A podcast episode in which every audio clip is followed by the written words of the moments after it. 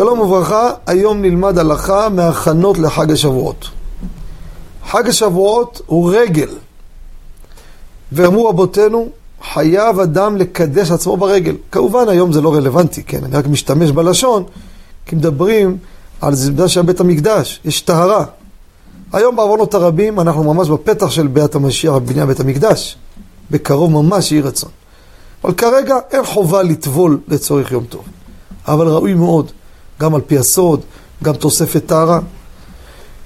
מעיקר הדין נקרא לזה, הטבילה לכבוד יום טוב, מספיק שתי טבילות.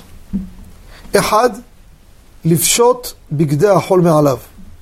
ואחד, לקבל הערת יום החג. זה הלכה למעשה. זה טבילה לכבוד החג, לכבוד הרגל.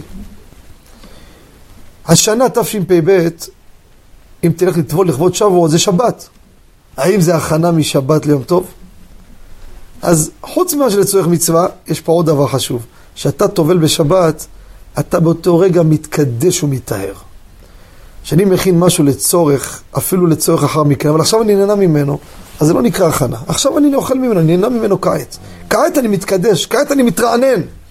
גם אדם שרוצה להתרחץ לכבוד החג, אבל עכשיו הוא נהנה במקלחת, הוא נהנה ממנה. אז יש לו הנאה מיידית. מותר הדבר.